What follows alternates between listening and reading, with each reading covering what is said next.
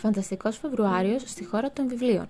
Το ημερολόγιο της Αλίκης το μήνα αυτό είναι αφιερωμένο στο αγαπημένο της είδος, τη φαντασία.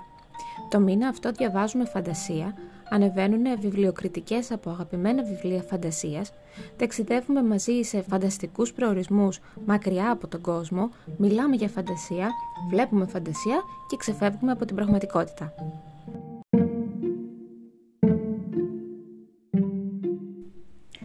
Σεζόν 2, επεισόδιο 6. Οδηγός φαντασίας για αρχάριους ή οι παλιές σειρές φαντασίας. Αν είσαι νέος αναγνώστης φαντασίας, που σημαίνει είτε πως είσαι νέος ηλικιακά, είτε πως αποφάσισες τώρα, στα 30 βάλες σου να πιάσεις φαντασία και είδες το φως του αληθινό, και πέρα από αυτά που ακούγονται επί του παρόντος στα Bookstagram BookTok, θέλεις να το πιάσεις από την αρχή, να βάλεις τις σωστές βάσεις, να διαβάσεις τα κλασικά έργα φαντασίας που έκτισαν τη λογοτεχνία του φανταστικού του σήμερα, εδώ σου έχω έναν αναλυτικό οδηγό, όρεξη να έχεις να ακούς. Θα βρεις κυρίως βιβλία που έχω διαβάσει, αλλά και μερικά που έχουν επιμείνει φίλοι αναγνώστες φαντασίας στο παρελθόν να διαβάσω, μα ακόμη δεν βρήκα την ευκαιρία. Θα σου πω τα υπέρ και τα κατά σε κάθε περίπτωση και τι μπορείς να διαβάζεις αντί αυτού. Ετοίμασε το μαγικό χαλί σου και φύγαμε. Ο άρχοντας των δαχτυλιδιών του Τόλκιν. Στην κατηγορία επική φαντασία βρίσκεις αδιαμφισβήτητα την τριλογία που γράφτηκε γύρω στα 50 από έναν απίστευτο δημιουργό με δικό του κόσμο, τη Μέση Γη, δικές του γλώσσες, δηλαδή μόνο respect, δική του μυθολογία, τσέκαρε το Silmarillion, έναν ολόκληρο σύμπαν με πάρα πολλές ιστορίες. Πέρα από την τριλογία που είναι η πιο ολοκληρωμένη, είναι η επιτομή της επικότητας και την ξέρουν και οι πέτρες, υπάρχουν ένα σωρό παρακλάδια όπως οι ατέλειωτες ιστορίες, αλλά και το εξίσου γνωστό και αγαπημένο Hobbit. Η τριλογία αφορά τον Hobbit Φρόντο που ξεκινάει με μια συντροφιά να πάει το μαγικό δαχτυλίδι στη Μόρτορ και να το ρίξει στο ηφαίστειο, εκεί όπου δημιουργήθηκε και εκεί που μπορεί να καταστραφεί. Παράλληλα, μένονται ένα σκασμό πόλεμοι με όλων των ειδών τα πλάσματα. Έχεις μάγους, ξωτικά, νάνους, όρκ, ανθρώπους, φαντάσματα, αλλά και το ίδιο το δαχτυλίδι που δεν κάνει την αποστολή ιδιαίτερα εύκολη. Μόνο αγάπη και σεβασμό τρέφω για τη συγκεκριμένη ιστορία που τα έχει όλα, απλωμένα σε τρία απολαυστικά βιβλία που πέρα από το να διαβαστούν απλά μπορείς να τα μελετήσεις κιόλας. Μπορείς ακόμη και να μάθεις την κουένια, την γλώσσα των ξωτικών. Τώρα μου ήρθε μια πάρα πολύ καλή ιδέα. Αφορά τον μικρό Κωνσταντίνο. Αλλά ε, πάμε παρακάτω. Γιατί να το διαβάσεις; Γιατί εδώ βασίστηκαν οι περισσότερες ιστορίες επικής φαντασίας, γιατί είναι υπέροχα γραμμένο, έχει αυτό τον αέρα του κλασικού, έχει φανταστική φαντασία μιας άλλης εποχής, έχει φοβερά μηνύματα για τη φιλία, την ελπίδα, τη δύναμη και του πιο μικρού και ασήμαντου ή πώς να μην υποτιμάς τον αντίπαλό σου ακόμα και αν είναι μισό μέτρο με τριχωτά πόδια. Γιατί να το αποφύγεις; Αν σε κουράζουν οι πολλές περιγραφές, δεν θα περάσεις καλά με αυτά τα βιβλία. Είναι μεν επικά, αλλά ο Τόλκιν μπορεί να κάτσει να σου περιγράψει αναλυτικά ένα ολόκληρο δάσος, φιλαράκι φιλαράκι. Κάτι που αν δεν τον αγαπάς υπέρμετρα και αν έχεις συνηθίσει στην ασταμάτητη δράση, θα σε κουράσει. Τι να διαβάσεις αντί αυτού; Το Hobbit είναι το βιβλίο σου, γιατί και με σιγή θα δεις και τη γραφή του Τόλκιν θα γνωρίσεις και δεν αναλώνεται σχεδόν καθόλου σε περιγραφές και η δράση είναι ασταμάτητη και να σου πω την αλήθεια χρονολογικά ήρθε πριν τον άρχοντα, οπότε το πιο σωστό είναι να αρχίσεις από εκεί. Μόνο να μην περιμένεις αν το διαβάσεις και το αγαπήσεις ότι θα έχει την ίδια καταιγιστική δράση και ο άρχοντας. Game of Thrones του Μάρτιν Ο Μάρτιν είχε πει πως σκέφτηκε όλα καλά με τον άρχοντα, αλλά κανείς δεν λέει για το παιδάκι orc που μένει ορφανό εξαιτίας του πολέμου. Κάτι τέτοιο τέλος πάντων. Εμπνεύστηκε λοιπόν από τον κόσμο της Μέσης Γης, αλλά και τη μεσαιωνική ιστορία της Μεγάλης Βρετανίας, Βασίλισσα Ελισάβετη I, πόλεμος των Ρόδων και τρέχα γύρευε. Και έφτιαξε μια δική του σειρά βιβλίων με τον φοβερό κόσμο του Westeros, που πρακτικά πουθενά δεν είσαι ασφαλής να ζεις, πόσο μάλλον αν έχεις και κάποιο αξίωμα ή είσαι διάδοχος του θρόνου. Ένας άκρος σκληρός και ρεαλιστικός φανταστικός κόσμος με βασίλεια, με μάγους, δράκους, προφητείες, παγωμένα ζόμπι, αιμομιξίες, καθόλου σπάνιο στην πραγματικότητα μεταξύ γαλαζοαίματων ανά τα χρόνια.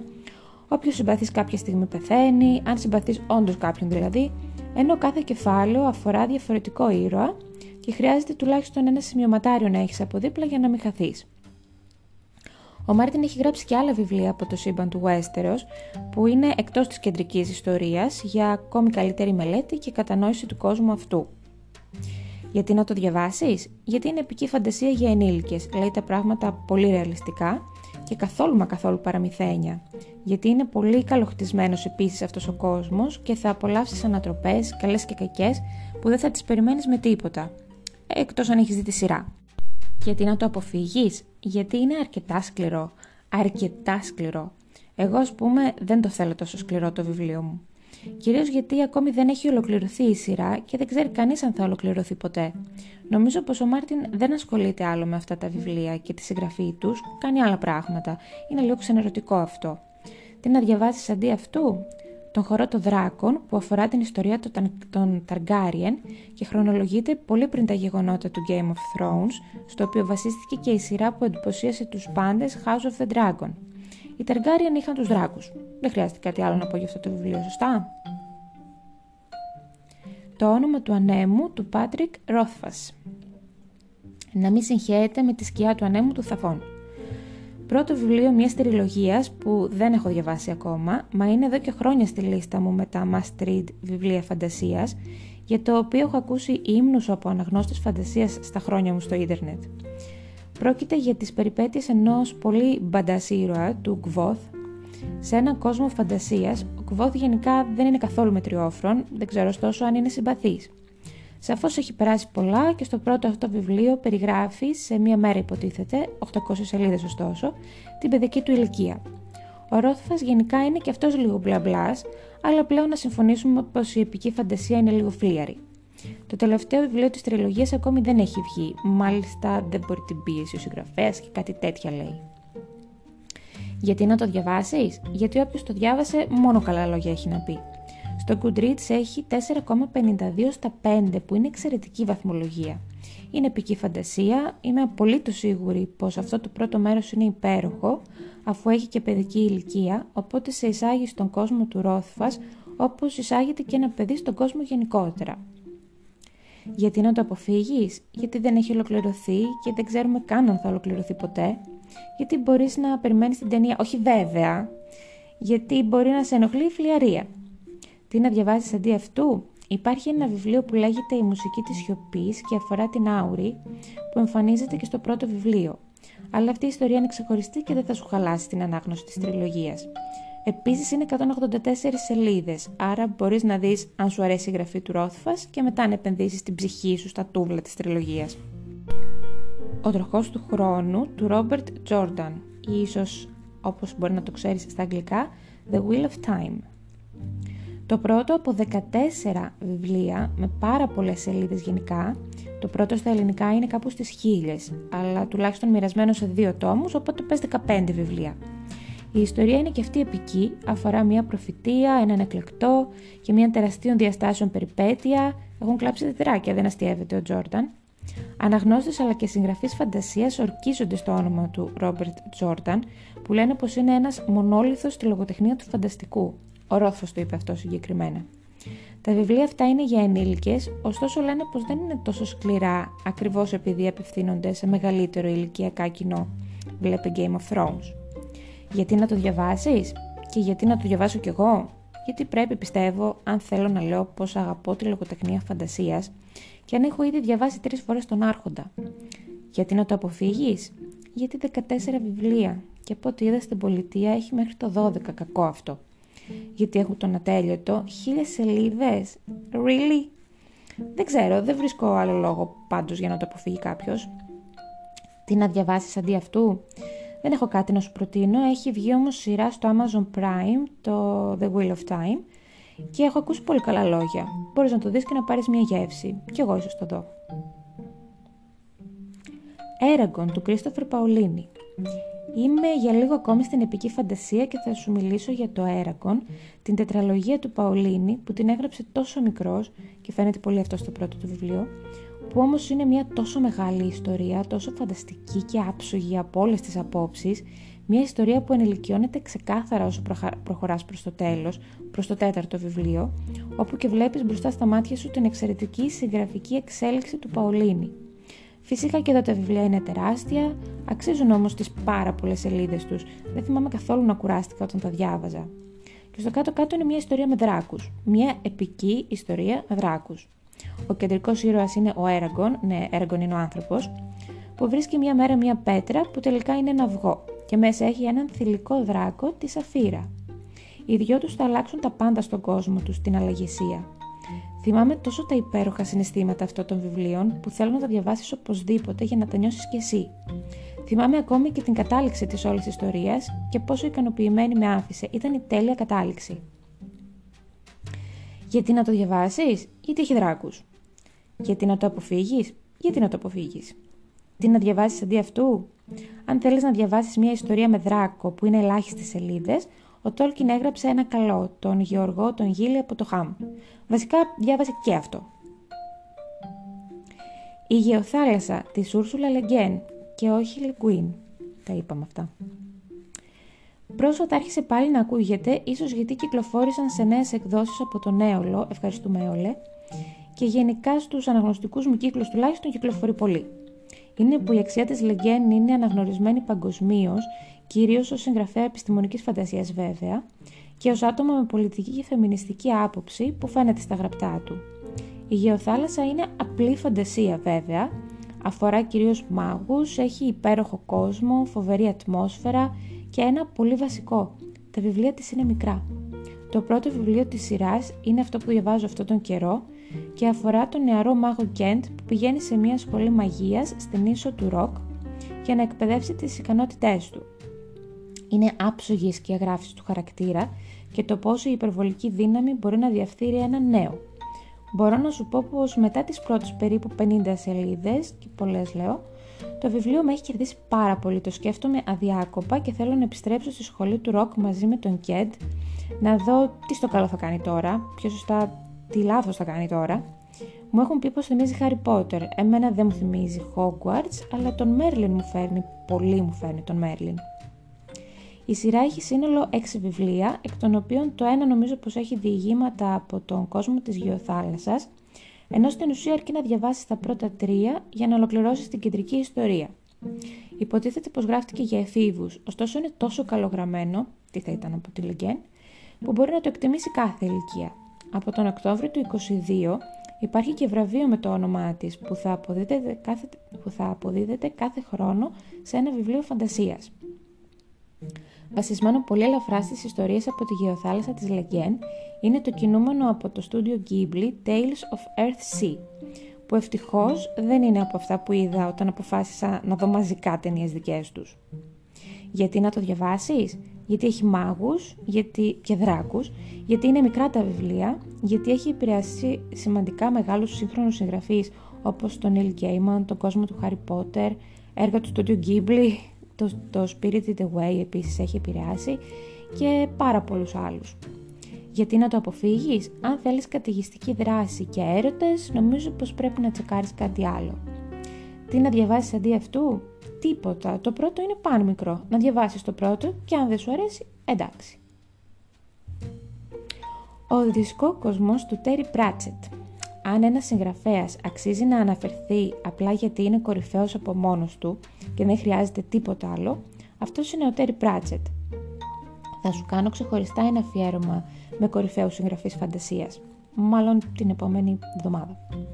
Ο δισκόκοσμος είναι ένας επίπεδος κόσμος που κουβαλάνε στη ράχη τους τεράστιες τέσσερις γιγάντιοι ελέφαντες που στέκονται πάνω σε μια ακόμη πιο γιγάντια χελώνα που κολυμπάει στο διάστημα προς άγνωστη κατεύθυνση. Και είναι ο μαγικός κόσμος όπου εκτιλήσονται, ετοιμάσου, τα 40 βιβλία της σειράς. Σου είχαν φανεί πολλά τα βιβλία του Τζόρνταν, ε; Το θετικό είναι πως είναι όλα αυτόνομα. Μπορείς να τα διαβάσεις με όποια σειρά θέλεις, αν και υπάρχουν προτάσεις σχετικά στο ίντερνετ. Μπορείς να διαβάσεις όποιο σου τραβήξει την προσοχή και να σταματήσεις μετά και όλα καλά. Εγώ έχω διαβάσει όσα έχω βρει στα ελληνικά. Σε κάποια φάση κυκλοφορούσαν μερικά από τις εκδόσεις παραπέντε και κάτι λίγα από τον ψυχογειό. ιδίως οι Στρίγκλες, που είναι η ιστορία τριών κακών μαγισσών, είναι από τα πιο αγαπημένα μου βιβλία γενικά και είναι για ξαναδιάβασμα. Ο πολύ μεγάλος Πράτσετ, ιδίως στην Βρετανία, έγραφε με χιούμορ και παροδούσε τα πάντα. Θέλεις πολιτική, θέλεις στερεότυπα, μυθολογίες, θρησκευτικό φανατισμό, κινηματογράφο. Ο πιο ξεκουστός του ήρωας, που είναι και γενικά από τους καλύτερους ήρωες φαντασίας, είναι ο Μόρτ, δηλαδή ο Χάρος, που μιλάει πάντα με κεφαλαία. Εμφανίζεται και σε άλλα βιβλία πέρα από το δικό του. Η εικονογράφηση των βιβλίων του Πράτσετ είναι πολύ χαρακτηριστική. Αισθάνομαι πως το κεντρικό θέμα του δισκόκοσμου είναι το χάος, ενώ η ανάγνωση είναι μόνο απολαυστική και καθόλου βαρετή, σε ό,τι έχω διαβάσει τέλος πάντων. Γιατί να το διαβάσεις, Γιατί είναι μοναδικά απολαυστικό ο Terry Pratchett και γράφει για ενήλικες που θέλουν να απολαύσουν λίγη καλή φαντασία χωρίς επικότητες και τέτοια. Γιατί να το αποφύγεις, Γιατί κυκλοφορούν ελάχιστα στα ελληνικά. Και για να τα βρεις είναι πονοκέφαλος, για να μην σχολιάσω την εσχροκέρδεια που θα συναντήσεις σε εξαντλημένα δεύτερο χέρι βιβλία που ποτέ πριν δεν κόστησαν πάνω από 10 ευρώ. Τι να διαβάσεις αντί αυτού; Ο Τέρι Πράτσετ έχει συνεργαστεί με τον Γκέιμαν και μαζί έγραψαν το βιβλίο «Η καλή Ιωνή» κυκλοφορεί από τους εκδόσεις Σελήνη, που αφορά την αποκάλυψη και τη διακομωδή εννοείται. Τα χρονικά της Νάρνια του Λιούις Πρόκειται για 7 βιβλία, μικρά βιβλία, που απευθύνονται κυρίως σε παιδιά, αλλά που είναι τόσο υπέροχα γραμμένα που θα εκτιμηθούν και από ενήλικες που θέλουν να νιώσουν παιδιά. Είναι φανταστικά παραμυθάκια, με τον παράλληλο με τον δικό μας κόσμο της Νάρνια, προσβάσιμο αρχικά μέσω μιας μαγικής δουλάπας και στη συνέχεια και με άλλους τρόπους. Αν δεν έχεις δει καμία ταινία, να σου πω πως αφορά τα τέσσερα αδέρφια Πέβενση, που βρίσκονται ξαφνικά σε αυτόν τον κόσμο που υποφέρει κάτω από την σκληρή βασιλεία της βασίλισσας του χιονιού και έρχονται να τα ανατρέψουν όλα με γενναιότητα και θάρρος. Το θέμα με την άρνεια είναι πως μπορούν να την κατανοήσουν μονάχα τα παιδιά. Έτσι στα επόμενα βιβλία, όπου και τα παιδιά μεγαλώνουν, δεν μπορούν να επιστρέψουν. Έτσι έχουμε ξεχωριστές ιστορίες με την εξέλιξη του κόσμου, αλλά και κάποιες αυτόνομες περιπέτειες ανάμεσα σε όλα. Η σειρά των βιβλίων είναι λίγο μυστήρια. Θα τα βρεις με αρχή τον ανεψιό του μάγου, που κι εγώ από εκεί ξεκίνησα. Όμως το πιο αξιόλογο είναι το λιοντάρι, η μάγισσα και η ντουλάπα, που για μένα άρχισε από αυτό και μετά αν σου αρέσει θα πιάσεις αναπόφευκτα και τα υπόλοιπα. Είναι το πιο άψογο και πιο ωραία ολοκληρωμένο. Γιατί να το διαβάσεις; Ο Λιούις ήταν πολύ φίλος με τον Τόλκιν, οι δυο τους έχουν επηρεάσει άπειρα τη σύγχρονη λογοτεχνία του φανταστικού ενώ η ιστορία της Νάρνια έχει κυριολεκτικά μεγαλώσει γενιές και γενιές. Είναι αδιαφυσβήτητα στα Μαστρίντ. Γιατί να το αποφύγεις; Ο Λούις ήταν βαθιά χριστιανός. Αν κάτι τέτοιο σε ενοχλεί, απέφυγε αυτά τα βιβλία, γιατί είναι γεμάτα αλληγορίες για την πίστη και τον χριστιανισμό. Τι να διαβάσεις αντί αυτού; Ίσως κάποιο άλλο κλασικό παραμύθι, όπως την Ματίλτα του Ρόαλ Ντάλ. Επίσης ιστορία με παιδί, εντελώς διαφορετικό ύφος βέβαια, αλλά διαχρονικό και πολύ αγαπημένο. Η κόσμη των Κρεστόμανση της Diana Wine Jones Δεν ξέρω σε τι βαθμό θα ήταν αποδεκτό να επιμείνω για να διαβάσεις αυτά τα βιβλία. Να έρθω σπίτι σου να σου τα διαβάζω, το το έκανα. Αν ήταν αυτός ο τρόπος να γνωρίσεις και εσύ και όλοι τον υπέροχο κόσμο που δημιούργησε η Jones. Ειλικρινά, η γραφή της είναι τόσο απολαυστική που δεν θα μπορούσε τίποτα άλλο να κάνει θεωρώ πέρα από το να γίνει συγγραφέας. Τα βιβλία είναι έξι και μία νουβέλα και είναι το καθένα μία ξεχωριστή ιστορία. Όλα τοποθετημένα στο μαγικό κόσμο των Κρεστόμανση. Το πρώτο που διάβασα εγώ και για το οποίο σου έχω μιλήσει αναλυτικά στη χώρα των βιβλίων, μου θύμισε γιατί αγαπώ τα βιβλία και με βοήθησε να βγω από το αναγνωστικό μου blog ενώ ήρθε και στην πιο δύσκολη στιγμή της ζωής μου σαν μια πολύ απαραίτητη και ευχάριστη απόδραση. Το πρώτο βιβλίο αφορά δύο παιδιά, τον Κάτ και την Γκουεντολίν, που πηγαίνουν να ζήσουν στο κάστρο του Κρεστόμανση, του πιο ισχυρού μάγου ever. Κρεστόμανση είναι τίτλος στην ουσία και όχι όνομα. Το κάστρο δεν μπορώ να σου πω πόσο ίδιο είναι με το Hogwarts, τύπου πιστή αντιγραφή. Το δεύτερο, το Hogwarts. Γιατί τα βιβλία αυτά γράφτηκαν τέλη του 70, πολύ πριν τα Harry Potter. Το δεύτερο βιβλίο τώρα αφορά την ιστορία του Κρεστόμανση όταν ήταν αυτός παιδί και ανυπομονώ πολύ να το πιάσω.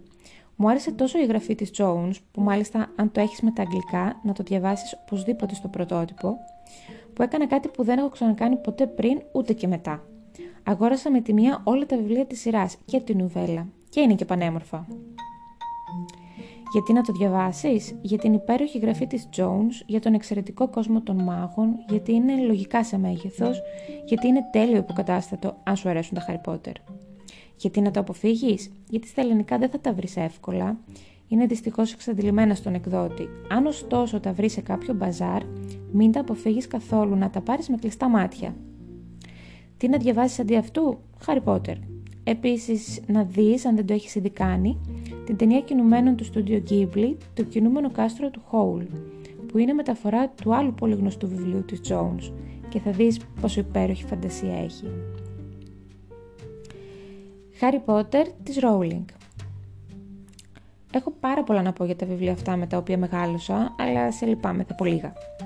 Θυμάμαι σαν σήμερα το πρώτο μου ξενύχτη με βιβλίο, το πόσο με επηρέαζε η Ερμιόνη να είμαι πιο επιμελής στο σχολείο, το πόσο ανατρεπτικά γινόταν πάντα προς το τέλος, πόσο, πόσο η γαλήνη και η ηρεμία ένιωθα στο περιβάλλον του Hogwarts και ας γινόταν ο κακός ο χαμός σε κάθε βιβλίο, πόσο πολύ αγάπησα τους ήρωες, τόσο που ονόμασα το σκύλο μου από έναν από αυτούς, πώς περίμενα να βγει η συνέχεια και πώς είχα αρχίσει προς το τέλος να τα παίρνω στα αγγλικά για να προλάβω να τα διαβάσω, χωρίς την άνεση που έχω σήμερα με τη γλώσσα, και να τα προσπαθώ έτσι κι αλλιώς. Πόσες φορές τα ξαναδιάβασα και πόσες θα τα ξαναδιαβάσω, Πόσο χάρηκα που επιτέλους έφτασε η βαφτιστικιά μου στην ηλικία που μπορεί να τα αρχίσει και να γνωρίσει τον μαγικό αυτό κόσμο. Πόσο ανυπομονώ να τον γνωρίσω και στον μικρό Κωνσταντίνο που ελπίζω να του αρέσει, γιατί αν του αρέσει θα περάσει υπέροχα. Η ιστορία αν δεν την ξέρεις, δεν ξέρω πώς γίνεται να μην την ξέρεις, και να είσαι και εδώ κιόλας. Αφορά τον Χάρη, ένα 11χρονο αγόρι που μαθαίνει πως είναι μάγος και πηγαίνει στη σχολή για μάγους του Hogwarts. Εκεί ζει κάθε χρόνο περιπέτειες σχετικές με τη δολοφονία των γονιών του από τον διαβολικό μάγο Voldemort.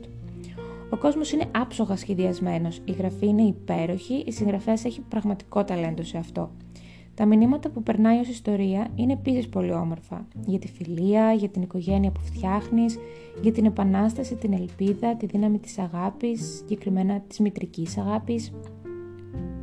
Τα βιβλία είναι 7, ξεκινούν μικρά και αρκετά παιδικά και όσο πάνε μεγαλώνουν πολύ και δεν είναι πλέον καθόλου μα καθόλου παιδικά. Ίσως για μένα κάνει μια κοιλιά στο κύπελο της φωτιάς στο τέταρτο βιβλίο. Έχουν κυκλοφορήσει σε διάφορες εκδόσεις και με εικονογράφηση και με σκληρά εξώφυλλα και για ενήλικες, αυτό ήταν μια μπουρδα ομολογουμένως, ενώ υπάρχουν και δύο-τρία από τον κόσμο του Harry Potter με τα φανταστικά πλάσματα ή το Quidditch, αλλά και οι ιστορίες του Μπιντλ του Βάρδου, που όμως όλα αυτά είναι σαν βιβλία της σχολής, ούτε καν διηγήματα. OK, okay, οι ιστορίες του Μπιντλ του Βάρδου είναι τύπου τα παιδικά παραμύθια των μάγων, αλλά όχι κάτι το ιδιαίτερο. Γιατί να το διαβάσεις, γιατί είναι άψογα βιβλία από την αρχή ως το τέλος, δεν θα βαρεθείς. Γιατί έχουν μεγαλώσει γενιές και γενιές και μας έκαναν να αγαπήσουμε το διάβασμα ακόμη περισσότερο. Εγώ σκέψου που ήδη το αγαπούσα και όμως τα βιβλία αυτά μου ανέτρεψαν εντελώς την αίσθηση της ανάγνωσης. Γιατί να το αποφύγεις; Η συγγραφέα έχει κάνει κάποιες δηλώσεις σχετικά με τις τρανς γυναίκες που είναι αρκετά προκλητικές. Αν σε ενοχλεί αυτό, μπορείς να αποφύγεις εντελώς αυτά τα βιβλία γιατί ενδέχεται να σου χαλάσουν την εμπειρία της ανάγνωσής τους. Τι να διαβάσεις αντί αυτού; Τσέκαρε όλα τα υπόλοιπα που λέω αντί αυτού. Η τριλογία της σκόνης του Φίλιπ Πούλμαν. Νομίζω κατά τη διάρκεια του Χάρι Πότερ, γιατί βλέπεις τα διάβαζα καθώς έβγαιναν, δανείστηκαν θυμάμαι καλά από την παιδική μου φίλη Κατερίνα το Αστέρι του Βορρά, το πρώτο βιβλίο της τριλογίας της σκόνης και ήταν μια αποκάλυψη.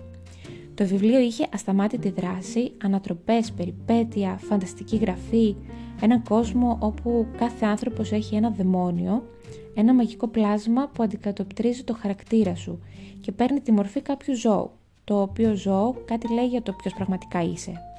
Δεν ξέρεις πόσο περίεργη ήμουν και είμαι ακόμα για το τι δαιμόνιο θα είχα.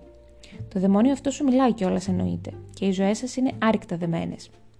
Η ιστορία του πρώτου βιβλίου αφορά τη μικρή λύρα που μπλέκεται σε πολύ επικίνδυνες περιπέτειες και ανακαλύπτει πολύ ανατρεπτικά πράγματα για την ίδια και τον κόσμο της. Το δεύτερο βιβλίο, «Ο Άρχοντας των Δύο Κόσμων», εκτιλήσεται στον δικό μας κόσμο, με κεντρικό ήρωα τον Will, που αναζητώντας την αλήθεια πίσω από την εξαφάνιση του πατέρα του, θα βρεθεί στον κόσμο της Λύρας. Θυμάμαι στο, πως το είχα απολαύσει εξίσου πολύ με το πρώτο. Αν και στην αρχή μου είχε φανεί πολύ περίεργο το ότι δεν είχε καμία σχέση με το πρώτο. Μα καμία. Στο τρίτο βιβλίο, το «Κεχρυμπαρένιο τηλεσκόπιο», τα δύο παιδιά ολοκληρώνουν την περιπέτειά τους με ένα άψογο τέλος στην όλη ιστορία, ενώ έχουν πλέον και αυτά μεγαλώσει και δεν είναι πια παιδιά. Θέλω να σου πω πως ήταν τα μόνα βιβλία τότε που μπόρεσαν επαρκώς να καλύψουν το κενό του Χάρι Πότερ και για πολλούς εξημών είναι εντελώς εισάξια στην καρδιά τους, στην καρδιά μας.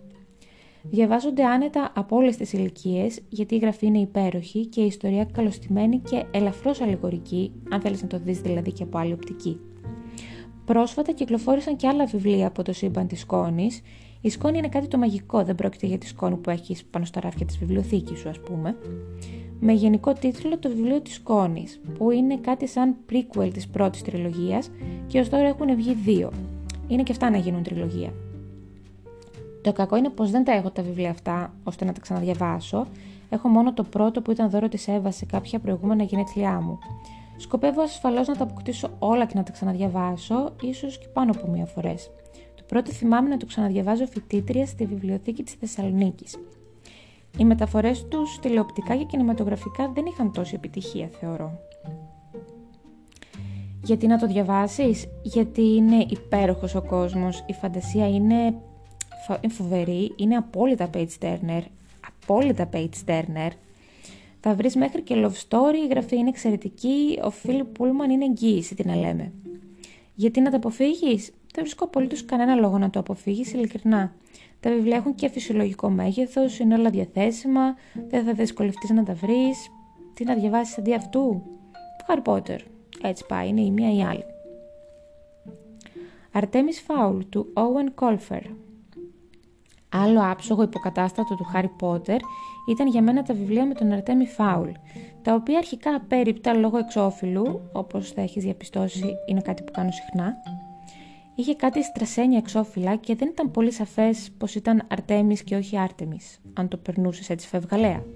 Δεν θυμάμαι με ποια αφορμή πήρα το πρώτο. Νομίζω απλά μια μέρα το πήρα στα χέρια μου και διάβασα το οπιστόφυλλο. Α, όχι, νομίζω ότι στο οπιστόφυλλο δεν έγραφε καν. Δεν θυμάμαι με ποια αφορμή το πήρα, ήταν τελείως κατά λάθος. Θυμάμαι πως το διάβασα μέσα σε δύο μέρες, ωστόσο, κάτι παραμονέ Χριστουγέννων. Θυμάμαι το απίστευτο χιούμορ του συγγραφέα, πόσο διασκεδαστική ήταν η γραφή, πόσο φανταστικοί οι ήρωες και τα μαγικά πλάσματα, πόση αγωνία και περιπέτεια, ήταν ένα άψογο βιβλίο. Ο κεντρικός μας ήρωας, ο Αρτέμις, είναι ένα ζάμπλουτο παιδί θαύμα, ένας μικρός επιστήμονας, μια εγκληματική ιδιοφυΐα. Ναι, εγκληματική γιατί ο Αρτέμις δεν είναι καλός ήρωας. Προσπαθεί να ανακαλύψει τον μυστικό κόσμο των ξωτικών που ζουν κάτω από τη γη και τα καταφέρνει πάρα πολύ καλά. Από την άλλη έχουμε τη Χλόι Σόρτ, ένα ξωτικό αστυνομικό που θα βρεθεί απέναντι από το αγόρι και κάποια στιγμή δίπλα του. Γενικά γίνεται ο κακός χαμός σε αυτά τα βιβλία. Το μέγεθός τους είναι κανονικό, τα βιβλία είναι 8, τα μεταφρασμένα στα ελληνικά βιβλία είναι 6 από τον ψυχογειό, ο Owen Colfer επίσης έχει γράψει το τελευταίο βιβλίο στη σειρά επιστημονικής φαντασίας «Γυρίστε το γαλαξία του με οτοστόπ» που δεν είχε προλάβει να ολοκληρώσει ο Douglas Adams, ενώ έχει γράψει και για κόμικ της Marvel. Γιατί να το διαβάσεις; Γιατί είναι φανταστικές οι περιπέτειες του Αρτέμι και θα αγαπήσεις κάθε σελίδα και κάθε ήρωα. Γιατί είναι τόσο διασκεδαστικό ανάγνωσμα, με καλό χιούμορ, είναι επίσης ιδανικό για δώρο σε αγόρι στην εφηβεία αλλά ας μην το περιορίσουμε. Γιατί να το αποφύγεις; Αν δεν έχεις τη δυνατότητα να διαβάσεις στα αγγλικά, θα μείνεις με την όρεξη, αφού ο ψυχογειός μετέφρασε μόνο τα έξι βιβλία και δεν βλέπουν να είναι στα πλάνα του η ολοκλήρωση της συγκεκριμένης σειράς. Πιστεύω πως έφταγαν τα εξώφυλλα γι' αυτό, ίσως και το κακό marketing και σε καμία περίπτωση το περιεχόμενο. Τι να διαβάσεις αντί αυτού; Στα αγγλικά πάλι έχει βγει το πρώτο σε graphic novel που μπορείς να πάρεις μία γεύση της ιστορίας. Βασικά, ενδεχομένως να έχουν βγει και περισσότερα από το πρώτο. Αν και η ίδια ιστορία είναι υπέροχη και δεν χρειάζεσαι έτοιμες εικόνες για να τη διαβάσεις, αλλά OK, okay, υπάρχει και αυτή η επιλογή. Βγήκε και ταινία με τον Colin Firth, με τον Colin Farrell, συγγνώμη, ε, και βρίσκεται στο Disney Plus. Λίγο που την είδα μου φάνηκε πολύ πολύ κακή. Δεν την έχω δει όλη όμως, είδα μόνο την αρχή η τριλογία του Βαρτιμαίου του Τζόναθαν Στράουντ. Από τα πιο αγαπημένα μου βιβλία που επίσης δεν έχει διαβαστεί μόνο μία φορά και επίσης δεν θα διαβαστεί μόνο μία φορά, έχω σκοπό σίγουρα να το ξαναδιαβάσω, Είναι το πρώτο και το δεύτερο βιβλίο από τη συγκεκριμένη τριλογία. Το φυλαχτό της Αμαρκάνδης αρχίζει όταν ο νεαρός μαθητευόμενος μάγος Ναθάνιελ επικαλείται ένα τζίνι 5.000 ετών τον Βαρτιμαίο. Ο Βαρτιμαίος είναι ο πιο πονηρός, σαρκαστικός και αγαπημένος ήρωας που θα συναντήσει σε βιβλίο. Είναι κάτι σαν τον Βαγγέλη που κάνει σχόλια στο ε, Shopping Star. Ο Ναθάνιλ θέλει να πάρει εκδίκηση και θα του αναθέσει να κλέψει το φυλαχτό της Αμαρκάνδης από έναν πανίσχυρο μάγο. Όπως καταλαβαίνεις υπάρχει απαραίτητη αγωνία, ενώ έχεις έναν απολαυστικό βαρτιμαίο που ειλικρινά δεν χορταίνεις.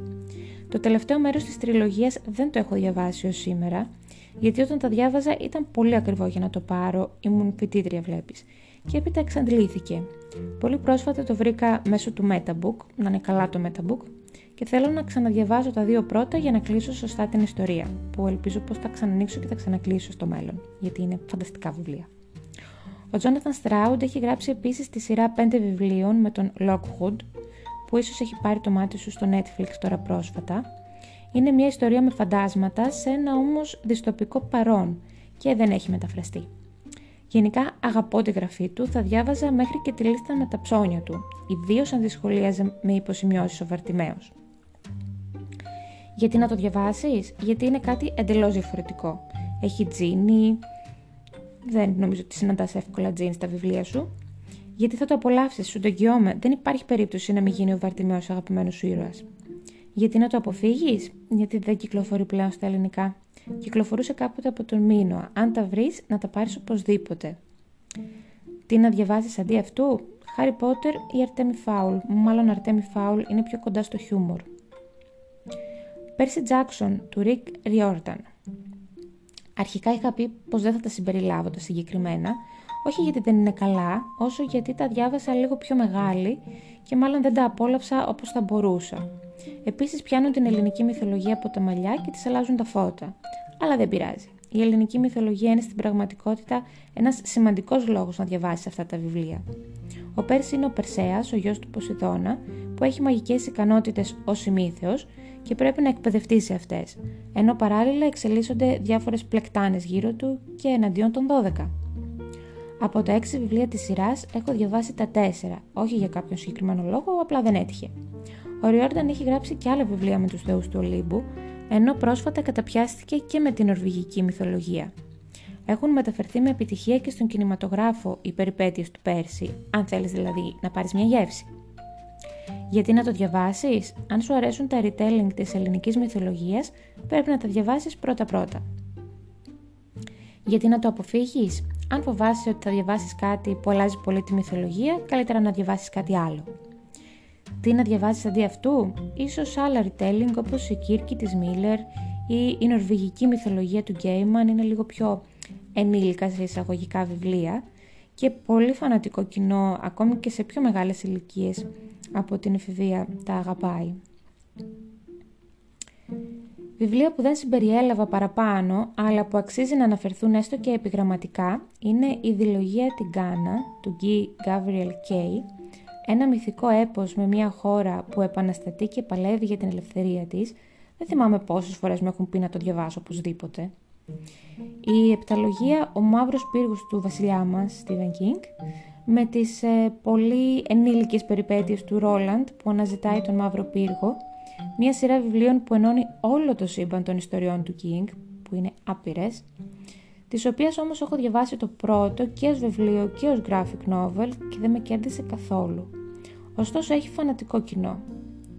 Τέλος σου βάζω ένα ακόμη που βλέπω πολύ και που θέλω να διαβάσω, τα ψέματα του Λοκ Λαμόρα του Σκοτ Λίντς, που είναι η ιστορία του Ρομπέν των Δασών, μόνο που ο Ρομπέν αυτής της ιστορίας δεν κλέβει από τους πλούσιους για να τα δώσει στους φτωχούς, αλλά στη συμμορία του από όρφανα τους ευγενείς μπάσταρδους.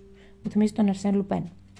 Έχουν μεταφραστεί δύο βιβλία από τη σειρά στα ελληνικά, με το δεύτερο να έχει στο εξώφυλλο φλεγόμενα καράβια που σας παρακαλώ το θέλω τώρα.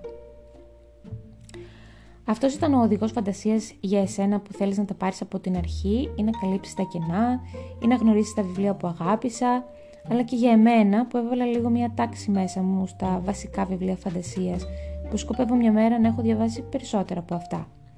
Ελπίζω να σε κάλυψα. Αν δεν είδες κάποιο βιβλίο εδώ που θεωρείς πως θα έπρεπε να είναι στη λίστα μου, να μου το πεις οπωσδήποτε. Το παίρνω πολύ στα σοβαρά το θέμα φαντασία. Και αν έχεις διαβάσει κάποιο από αυτά και είναι δικό σου αγαπημένο, έλα να κάνουμε fangirling μαζί. Αν μπεις στη σελίδα της χώρας των βιβλίων, στο συγκεκριμένο post, θα δεις κάποια υπέροχα art που βρήκα στο ίντερνετ σχετικά με τις εκάστοτε ιστορίες φαντασίας, με τα εκάστοτε βιβλία φαντασίας, στα οποία φυσικά υπάρχουν και οι πηγές αν πατήσεις επάνω. Αν όχι, όπως και να έχεις, σε ευχαριστώ που με άκουσες. Μην ξεχνάς να βάζεις το hashtag FFBooksGR στα posts σου τον φανταστικό Φλεβάρι για να τα βλέπω και να τα μοιράζομαι και με τους δικούς μου φίλους.